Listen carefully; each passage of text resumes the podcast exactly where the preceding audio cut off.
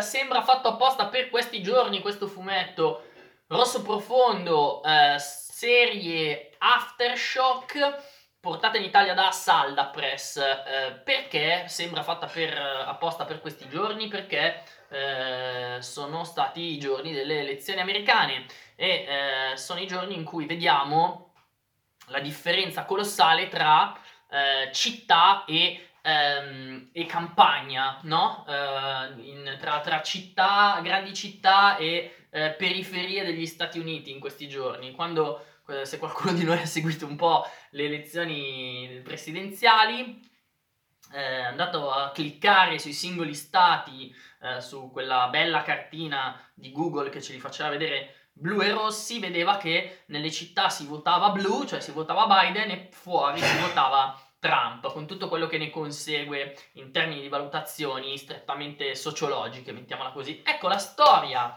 che viene raccontata in rosso profondo ha a che fare molto con questa cosa qua. Perché? Perché Tim Seeley ci narra di Chip, ovvero questo tizio che vedete che sembra uno spazzino e in realtà è un vampiro. Non è uno spoiler, si capisce praticamente subito. Chip è un eh, vampiro di quelli buoni, tra virgolette, eh, ne vediamo sempre di più nella letteratura, una volta non esistevano, adesso sono dappertutto.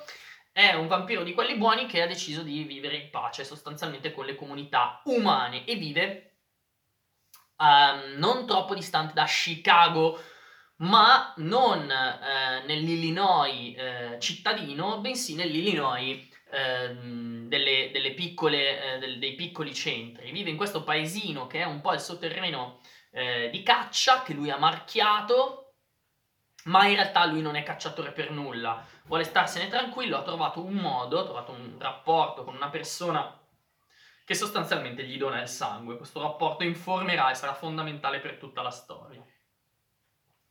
Chip è un uomo semplice che vuole mantenere la sua vita estremamente semplice e inoltre è uno che si è scelto la provincia statunitense perché dice nelle città sono tutti fighetti, c'è una corruzione sostanzialmente dei costumi. Alcuni direbbero che Chip è un redneck. Non è vero, è troppo del, è troppo del nord per essere un redneck, però dovevo citare per forza questa, eh, questo termine tipico statunitense che indica un po' eh, i, i, i, campagnoli del sud, per semplificare molto, perché? Perché Redneck è il meraviglioso, meraviglioso fumetto, sempre targato Salla Press in Italia, che anche lui racconta la storia di vampiri buoni e vampiri cattivi come Rosso Profondo, scritto questo da Tim Seeley e quello Redneck da, eh, dal grande, grandissimo Donny Cates.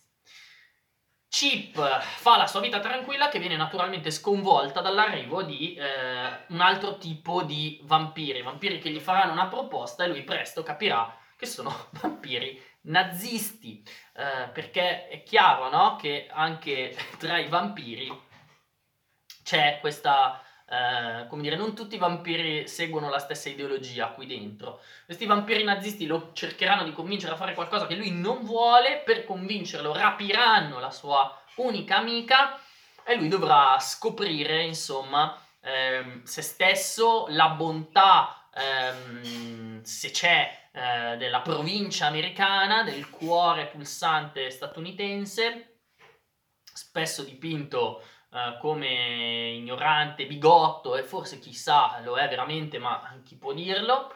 Eh, e poi prendere insomma delle decisioni su se stesso eh, piuttosto importanti. Il tutto eh, in, in un'avventura ehm, molto dinamica eh, e in una, in una storia anche di introduzione del personaggio ai suoi lettori eh, che va a scavare nel passato pre-vampiresco di Chip. Com'è questo, questo, questo rosso profondo? È rosso, ma non tanto, ed è profondo, ma non tanto, dal mio punto di vista, nel senso che in una bella, molto, molto bella eh, introduzione, Tim Seeley dice di aver scritto un fumetto horror e io non sono d'accordo perché eh, Rosso Profondo non mi ha fatto paura nemmeno per un secondo. Ehm, è un fumetto d'avventura, non fatevi ingannare dal suo autore, qui di horror ce n'è proprio poco. È un fumetto d'avventura con un eroe e con degli antagonisti. Eh, la violenza di questa storia è eh, abbastanza disinnescata da, eh, dalle matite di Corin Howell, eh, il cui tratto è ehm, interessante, il cui tratto è pulito, funzionale, ma devo dire che non mi ha appassionato eccessivamente, eh, troppo cartunesco, troppo... Ehm, troppo troppo pulito per far veramente paura, per creare delle, eh, delle atmosfere realmente inquietanti, troppo, troppo sui toni del supereroico, ehm, troppo brillanti i colori anche, persino quando siamo di notte non percepiamo il buio, eh, in una storia che invece ne avrebbe assolutamente bisogno. Um, si esagera dove, dove, bisognerebbe restare più asciutti e si sta asciutti dove bisognerebbe esagerare. Insomma, sono anche dei tentativi di creare un, un qualcosa, dei personaggi sexy e sensuali, secondo me, potentemente falliti. A essere interessante di questo rosso profondo è piuttosto eh, il personaggio di Chip, che appunto è un personaggio eh, non binario, mettiamola così, che ha una morale ancora tutta da capire, ancora tutta da interpretare, che sembra essere un reazionario che però odia i nazisti, eh, che è, sembra essere, vedete qui ci sono i cappellini trampiani di uh, Make America Great Again, sembra avere una posizione politica eh, molto, eh, come dire, molto polarizzante e invece poi si svela per essere più complesso del previsto e più sfaccettato del previsto. E questo è interessante. Come è interessante e divertente, devo dire, l'azione di, questo, um, di, questo, di questa storia, di questo fumetto che però appunto fallisce nel suo tentativo di essere horror. Ehm, nella qualcosa non c'è assolutamente niente di male, se non fosse che Sili nella sua introduzione mi promette un fumetto in cui lui dovrebbe scongiurare delle sue nevrosi, delle sue, eh, delle sue attuali preoccupazioni piuttosto oscure che gli pesano sulla vita.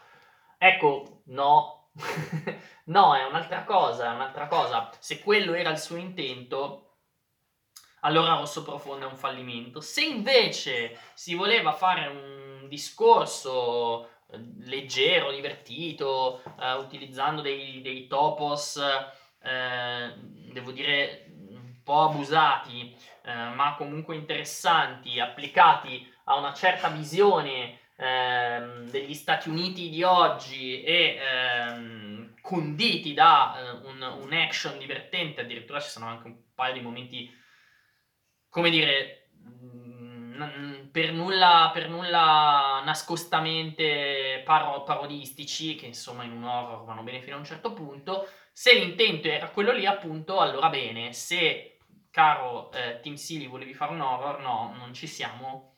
No, non, non, hai, non è la strada che hai preso.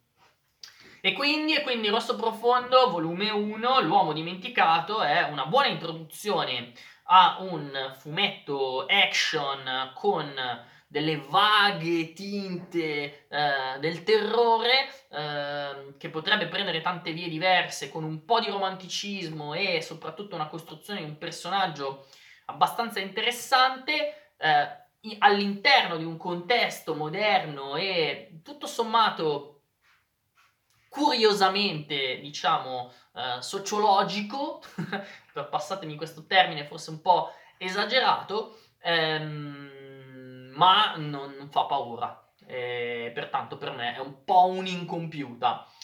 Tim Sealy, Corin Howell, rosso profondo, però ci voleva più rosso e ci voleva un po' più di profondità intesa come oscurità e abisso per renderlo veramente terrificante.